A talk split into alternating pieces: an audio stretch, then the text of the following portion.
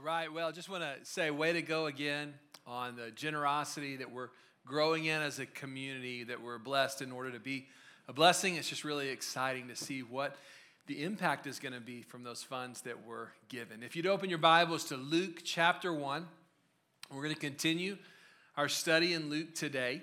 Uh, we're going to be starting in verse 14, so you can go ahead and, and get there. And if you've kind of been tracking with us, we're going through the Gospel of Luke, and we've broken up kind of the introduction into a, a mini series called First Things First, where Dr. Luke is introducing us to the basic elements of the biography of Jesus. Last week, we, we saw the story opened up with Zechariah, who is a priest. Uh, who is married to a woman named Elizabeth. They lived in ancient Israel about 2,000 years ago.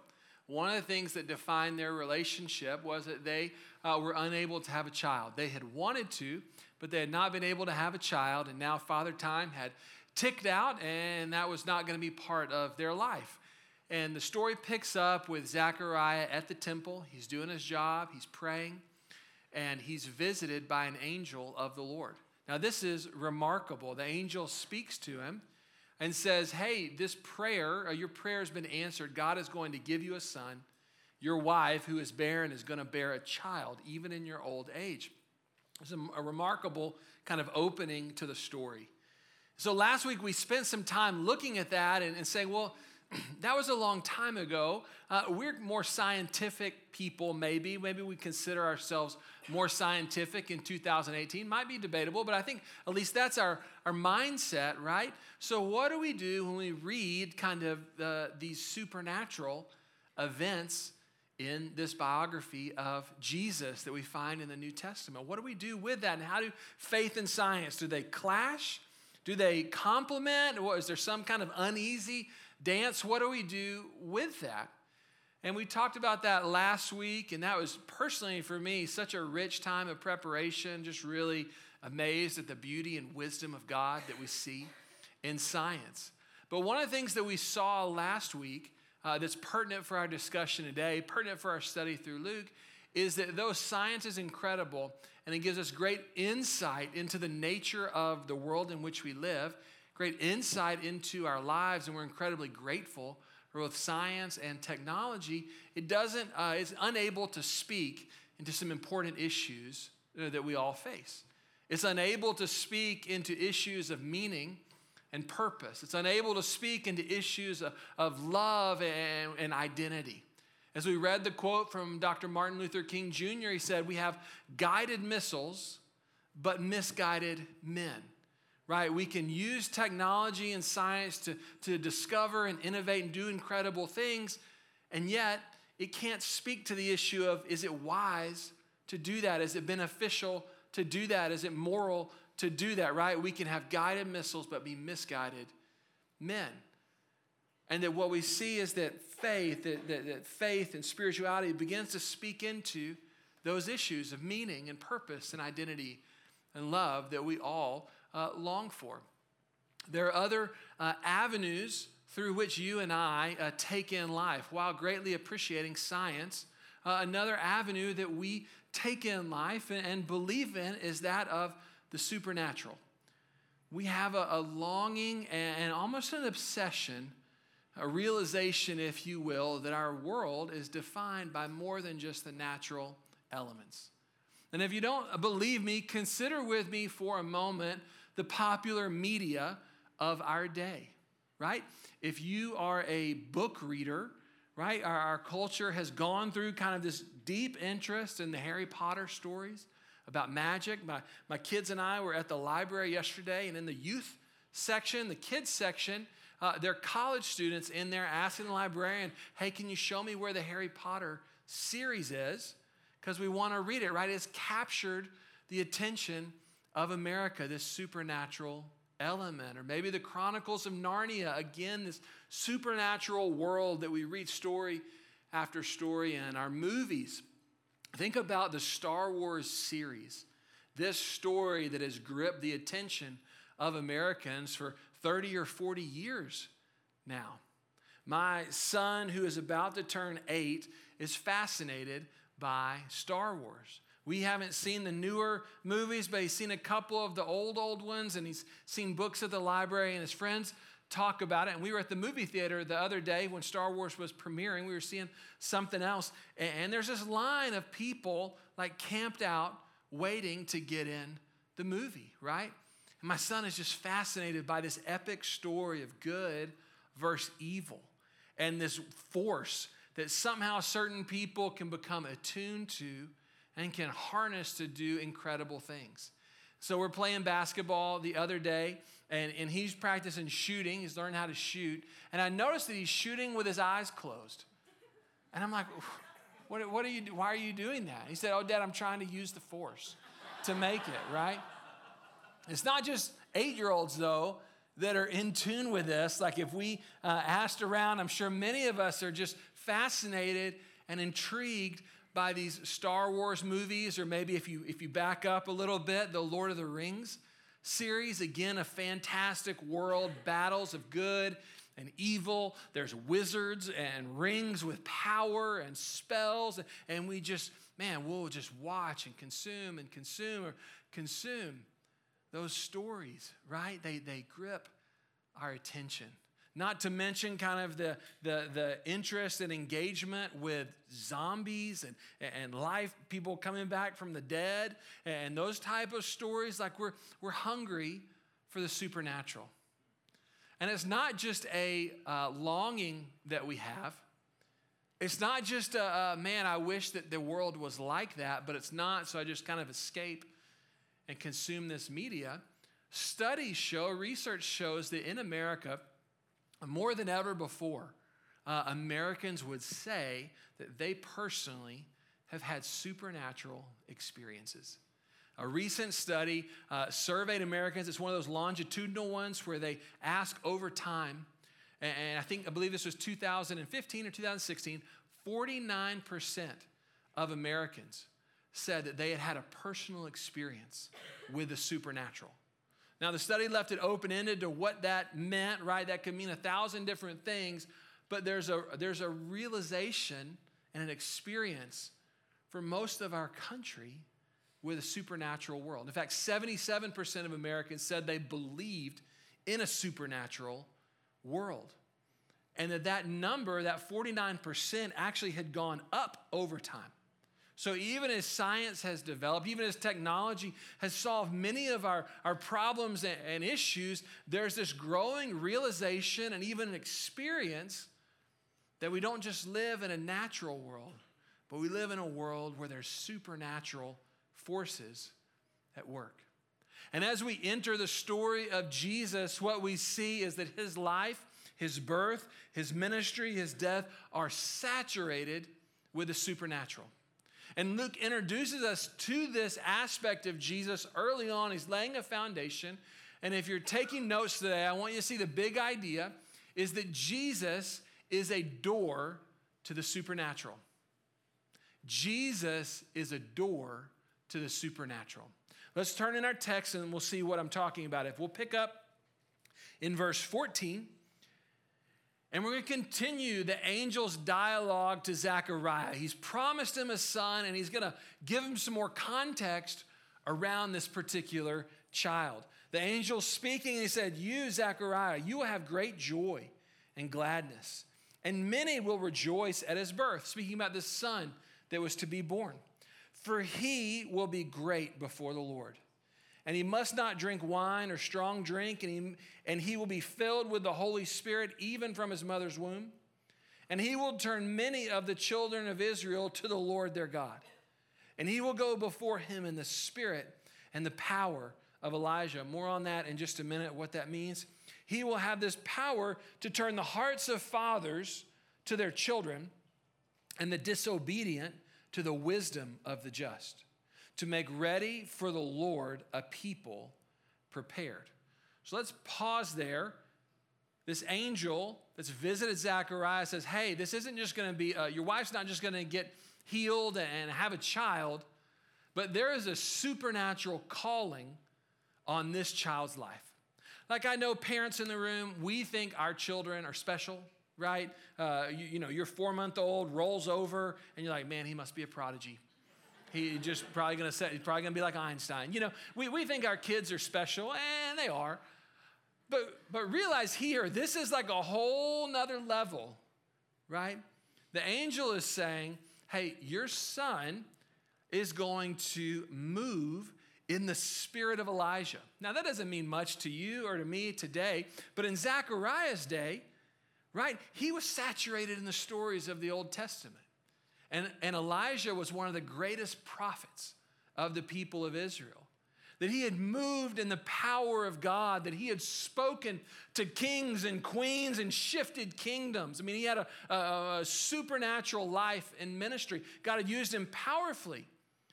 And here the angel is saying to Zechariah, Your son is not going to be an ordinary child. He's going to move in that same power and spirit. That he's going to be filled with the Holy Spirit from birth. He's going to have this ministry to reconcile families, to take fathers and turn their hearts to their children.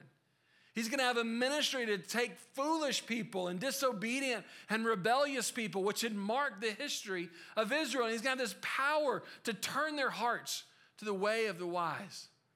And that he was going to prepare the way for God himself to come. This is a supernatural calling over, over this child's life. His name is going to be John.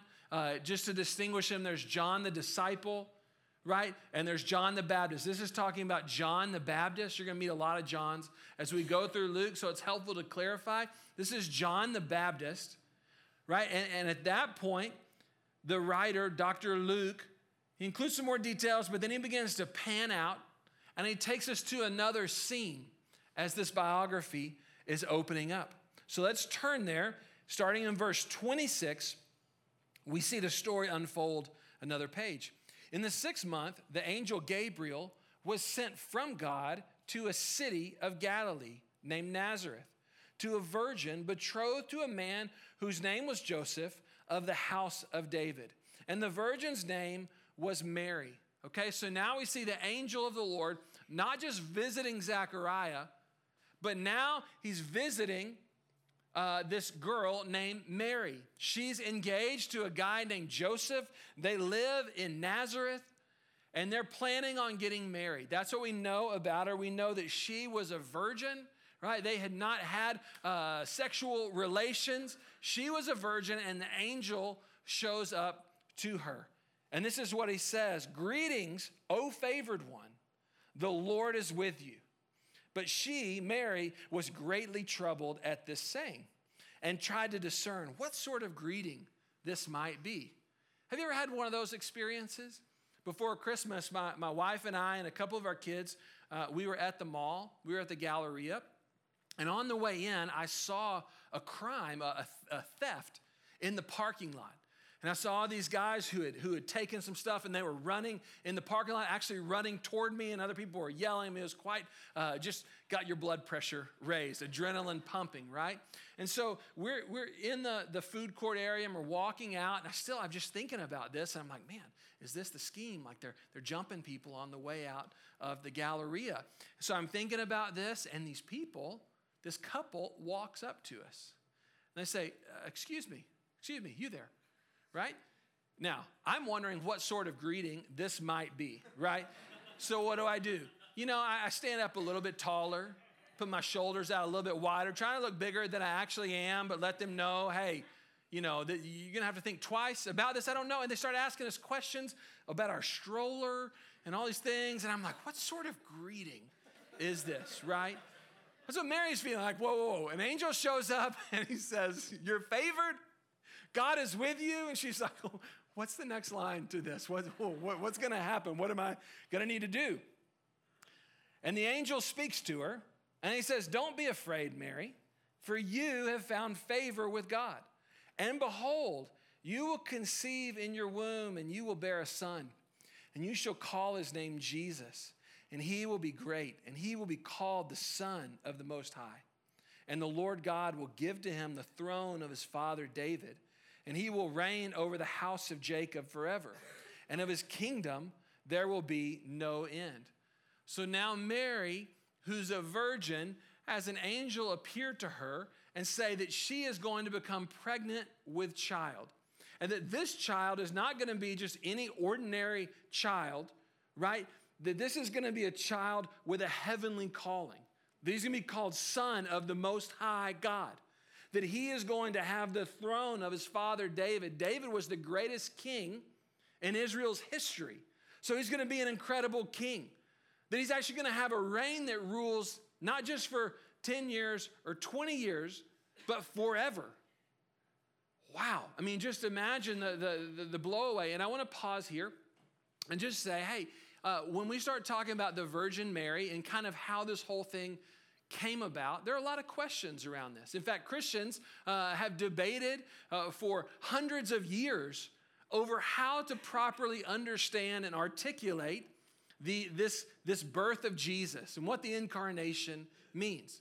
And if you grew up uh, with a more of an Islamic background or in a country uh, that was kind of under um, Islamic culture and religion, right, what you've probably heard is that Christians believe that God had sex with Mary, and that's where Jesus came from. And so you've been taught if that's the case, that's such an affront to God. How dare you say a holy God had sex with a person? That's defiling him. And, and you have great offense over this idea. Or if you grew up in a more secular kind of background, you're like, wait, whoa, whoa, hold on. How does a virgin eh, become pregnant? I've had the birds and the bees talk. That's just not the way life works, right? And you have those questions. Or maybe you grew up kind of with a more of a Mormon or Jehovah's Witness background. There's all this kind of debate and question around Jesus, his birth, and the incarnation. And what does it mean and why does it matter?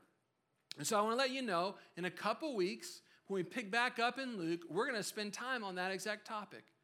What, what is the incarnation and why does it matter? So you can just put a little note that we're going to come back to that, but today we're going to focus kind of on this idea of Jesus being adored of the supernatural. So look in verse 34. Mary responds, How will this be since I am a virgin? Good question, Mary. Verse 35, the angel answers her, The Holy Spirit will come upon you and the power of the Most High will overshadow you. Therefore, the child to be born will be called Holy, the Son of God. And behold, your relative Elizabeth, in her old age, has also conceived a son. And this is the sixth month with her, who was called barren. For nothing will be impossible with God. And Mary said, Behold, I am the servant of the Lord. Let it be to me according to your word. And the angel departed from her. Wow. I mean, this is just opening part of the story. Supernatural event, supernatural event, supernatural event. And I want to share with you three reasons why it's important for us to pay attention, why I believe uh, Luke records this for us as he opens the story. Three reasons why you and I need to pay attention here. Number one, the supernatural activity that marks Jesus' birth says to us, hey, take note of him. Look, look over here. Look up. Look over here, right? Uh, I've heard that safecrackers long ago, people who, who had this skill to unlock locked safes, one of the things that they would do to help them do that was to sand down their fingertips to make their fingertips more sensitive. I want you to look at your fingertips for just a minute. Just imagine taking sandpaper kind of rubbing down the calluses, rubbing down the dead skin, rubbing down kind of the, the, the decay. They did that to make their fingertips more sensitive so they could put it up to the lock, and as they were turning, they could feel when the safe kind of ticked, right? It sensitized them. These miracles around the birth of Jesus are meant to be like that for us, to sensitize our hearts and our attention living life in this world, it's so easy to kind of get caught up in, in just my daily existence. I'm tired. I'm frustrated. I'm discouraged. I, I've got this going on. I've got these new classes. I've got this sport. I've got this new job. I've got this deal in my marriage. I've got this financial situation. Like we just kind of, you know, get wrapped up in our world and you look up and all of a sudden a month's gone by and a couple months have gone by and we're just it's easy for us to live kind of all eyes on me let alone the pain that many of us have experienced in life where we hope for something and it doesn't come to pass and it feels like our hearts are sick. So we kind of build up this calluses, these calluses, so we don't have to feel everything. Or we get disappointed, or we get a bitter, or, or even unbelief, things in our relationship with God that we are believing for, and we just, they don't work out the way that we thought. And so, like, unbelief kind of begins to set in. We, we begin to let that be a callus around our hearts. And these miracles in the life of Jesus surrounding his birth are meant to be like that sandpaper on our hearts, sensitizing us, saying, Look over here, take note. God is doing something. So they're grabbing our attention. Last week, when we talked about the, um, the, the idea of knowing God through nature and creation, that creation reveals aspects of God's character. Uh, I love this quote from G.K. Chesterton on kind of the bigness of God and then what happens in the incarnation. He says this But it is true in a sense that God, who had been only a circumference, was seen as a center. And a center is infinitely small. Now, what does he mean by that? How can we properly understand this? Well, what he started out saying, the circumference, is the idea of just the bigness of God, the, the wisdom of God, the majesty of God that we see in creation. Romans chapter 1 tells us this that what can be known about God is made plain to them, them being the world, because God has shown it to them. What's he done? For his invisible attributes, namely his eternal power and divine nature, have been clearly perceived ever since the creation of the world in the things that have been made. What's it saying? It's saying through creation, we talked about this last week, we can see the attributes of God, His wisdom, His power, His order, right? It's why when you see like a picture of the Milky Way or you look through a telescope or something like that and you just see outer space, it can give you a transcendent feeling of like, wow, that's just amazing. Or you see something like the northern lights, like you get to travel somewhere, you see a picture of just kind of these, these lights, and it's so beautiful, and you're just amazed at the beauty of God in creation. Mountains and waters, why so many people love to connect with God in nature. Or maybe you look inside and we see the way that our bodies are made up, cells, and how those things work, and we just, it's a blowaway, right? We can see, we can learn about the attributes of God in nature.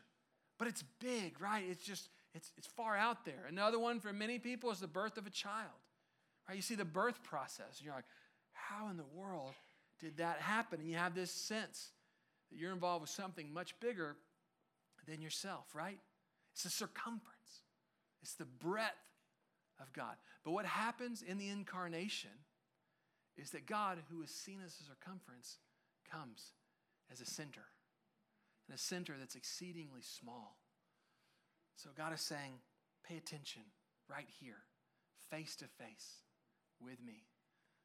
He who was seen as a circumference is now seen as a center.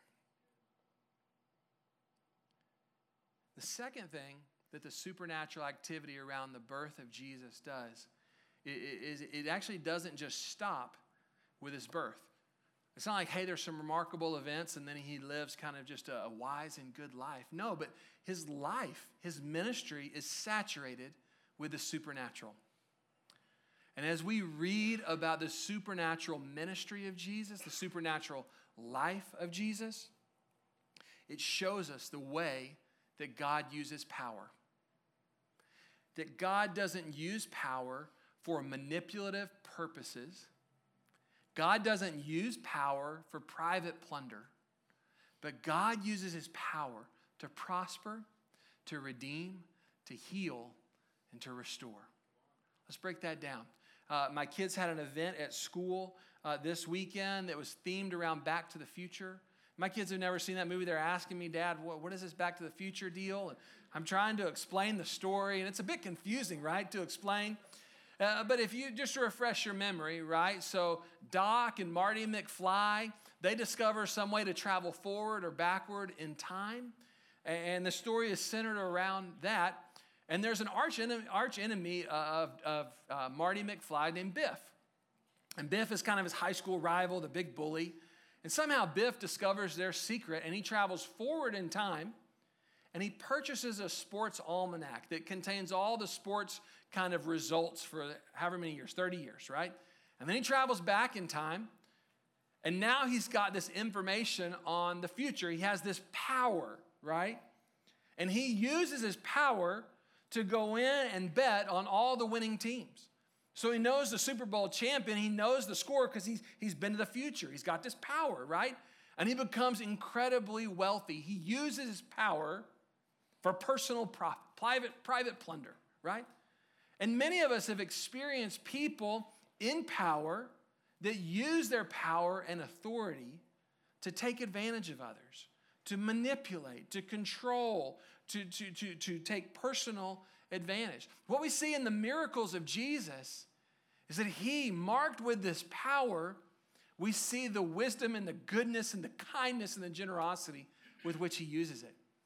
It's not for private plunder, it's not to manipulate. Like when you see Jesus stop to heal a leper and they're cleansed, he, a leper rejected by society that no one cares about, but God cares about him. And Jesus uses his power and he doesn't say, hey, pay me for doing that. He just gives and he heals. Or when Jesus heals a demonized prostitute and sets her free. Or when Jesus multiplies bread and provides for the hungry. We see the way in which God uses his power and it moves our hearts. So, what I want you to know is as we begin to look at the miracles of Jesus, we begin to see the goodness of God. Now, this is important. If you're familiar with the Myers Briggs, you know that 66 to 75% of people report themselves as primarily sensing life. Like we want to see and we want to experience and we want to touch and we want to we want to taste it right in front of us. That's the primary way we take in information for most of us. And this is really important. God did not primarily send us a book to read about him in. God did not kind of write us a love letter from heaven that I might read kind of of his affection for me. You realize the Bible is a record of God not sending word, but coming. In the person of Jesus and demonstrating what he's like. So when we look at the miracles of Jesus, we see God right in front of us on display. This is a valuable book, but I want to remind you that it is a history of actual events that have happened. God sent Himself to us. Third uh, reason why we need to pay attention to the miracles of Jesus that saturate His birth and saturate His life is that supernatural ministry is the inheritance and the calling of the church. Supernatural ministry is the inheritance and the calling of the church. What do I mean by that? Uh, several weeks ago, I, I, was approached by these gentlemen who run a ministry, and they wanted to meet together to talk about how we might could work with them as a church. So I was meeting with them, and they were explaining kind of some of their initiatives, and I realized the things you're talking about cost a lot of money. So I said, how, how does this work? How do you get your funding, right? I'm, I'm ready for you know, them to say, well, I'll get it from you. And uh, so they say, well, actually, interesting story. Uh, our organization is funded by a guy uh, in, in Great Britain. And he uh, has a really large inheritance. He was born into a family that was incredibly rich. So he has a billion dollar trust fund. Not because of anything he did, because of the family that he was born into. And they said the way he's decided, the way he feels called to use this billion dollar trust fund is not to spend it on himself, but he wants to use it to advance the gospel of Jesus in the world. He's actually hoping to spend all of the billion dollars in his lifetime for a billion gospel presentations. So he underwrites everything that we do. out of his inheritance and out of his calling. Wow. And what we see in the Gospel of Luke is that this supernatural ministry, these miracles that Jesus walked in, were not just limited to him. But as people became his disciples, he began to train them, to empower them, to impart to them a supernatural ministry that reflects the family that they had come into and the calling that was on them. Let's look at Luke 24.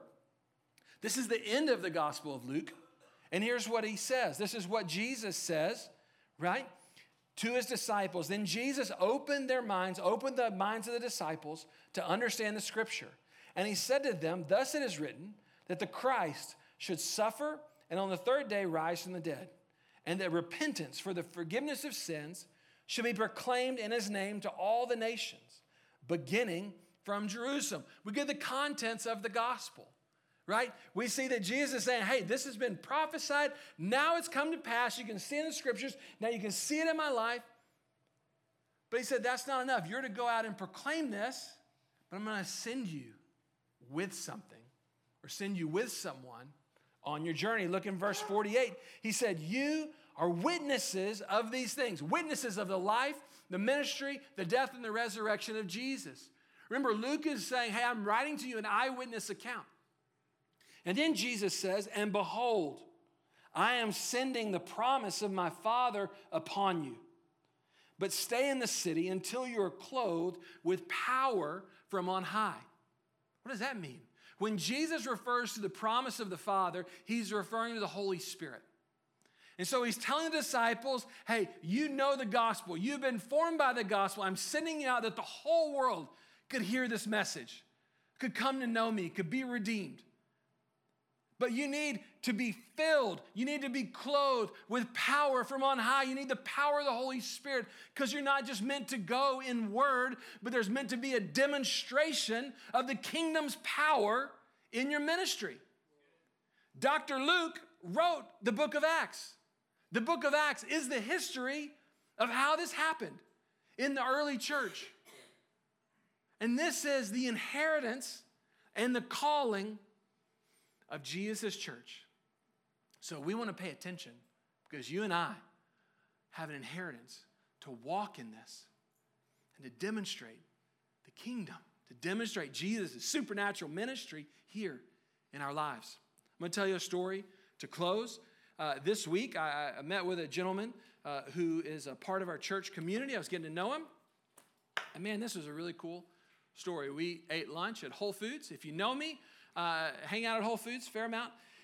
So we're there eating lunch, we're getting to know one another, sharing, you know, stories and, and whatnot. And I go to use the restroom and I come back and he's talking to the table next to us. There are two women there. One of them has a hurt leg. She has one of those leg braces on. It's not the homemade, you kind of wrap yourself up with some gauze, but one of those huge leg braces, like immobilizes the whole leg and she's got it propped up on her chair. And he starts he's making conversation. And I realize when I come back where this is going. And he says, Hey, uh, I believe Jesus heals. I love to pray. Could I pray for your knee to be healed? She said, That would be great. Single mom, 13 year old autistic kid, said she'd torn some ligaments in her knee. So he asked her, Well, how severe is the pain on a scale of zero to 10? She said, Oh, it's a 10. It hurts all the time. It's throbbing. I, I don't like taking pain medicine. It makes my head feel cloudy. So it just, I'm just in pain. He was okay. Well, let me pray for it. He actually prays for it twice. And he asked her, Hey, uh, how does it feel now? She said, Well, it went from a 10 to a zero. It feels good. And she, she took her leg down, and I could see her testing it kind of under the table, like, did this really just happen? And then he goes on and he says, Hey, uh, just I was praying for you. I felt like God uh, had some, some encouragement for you. And he began to prophesy over her. And, and not just generic things, but very specific things about her, the relationships in her life and what she was going through. And the thing that struck me about this was it wasn't, hey, here's all the things you're doing wrong. Hey, you need to get your act together. It was the kindness of God. That God wanted to pour out his love on her, that God was going to encourage her, that God was going to work in these relationships, that he was going to provide for that God was going to prosper and heal her and bless her. And she, it, it hit her so personally and so significantly, she begins to cry right there at the table. Now, her friend is sitting there, and her friend is like, What just happened, right? She's a little bit cynical. She, you can tell she'd been through some things herself. And, and so uh, my friend looks at her and says, Hey, do you happen to have uh, back pain in your back? I just, I don't know. I felt like the Lord told me that. She's like, Actually, I do. I have a job where I have to stand 14 or 15 hours, you know, at, at a shift, and I've just got this chronic back pain in my back, and it hurts. So I believe God wants to heal you too. So he prayed for her, and she was like, My back stopped hurting. And then he began to prophesy in the same way over her. And she too, because of the significance and the, the kindness and the, the, the, the words, she began to cry. And they were like, we came to Whole Foods just to try and eat healthy. And then we got this. This is amazing. And what I loved is they both had had background in the church. Both weren't engaged with the church presently. And they both had had kind of just some, some hurt and some pain related to that. So I don't think there's really anything of substance there and that God would care about these women to heal, to encourage, to bless. And I was watching my friend. I didn't do anything. I was just like, man, this is amazing. And I left overwhelmed at the goodness of God. Right? That's a demonstration of what we're talking about. We see the goodness of God, and there's an inheritance and calling on us as believers to minister in the supernatural. So that's why I want to pay attention, because this is going to be all through the Gospel of Luke. We're getting equipped and trained for something that God has called us to walk into together. And we're learning together. And with that, I want to invite you to stand. We're going to close. Jesus, you are awesome. You are good. You are not limited to words on a page, Lord, but you came and you demonstrated your goodness and your kindness and your wisdom and your power in our midst, Lord. And we just honor you. We honor you in this house, Lord. And we thank you that there is a, an inheritance and a calling for us to walk in, to, to minister in the supernatural by the power of the Holy Spirit. Lord, I pray that you would help us all just to realize the significance of who you are and this call on our lives. In Jesus' name. Well, I hope that encouraged you. If this message spoke to you, if God's doing something in your life, I'd love for you to send us an email and let us know. You can do that by just hitting reply on any of the emails you get from us. Wait, what's that? You don't get emails from us? Oh man, why don't you go to our website and you can sign up for our community newsletter? Once a week, you'll get updates on what's going on, what God is doing in our midst, and we would love for you to be a part. Uh, if you've enjoyed this series of podcasts, love for you to go on iTunes and leave a review. It helps other people find out uh, about this stuff. Love you guys, and we'll see you next week.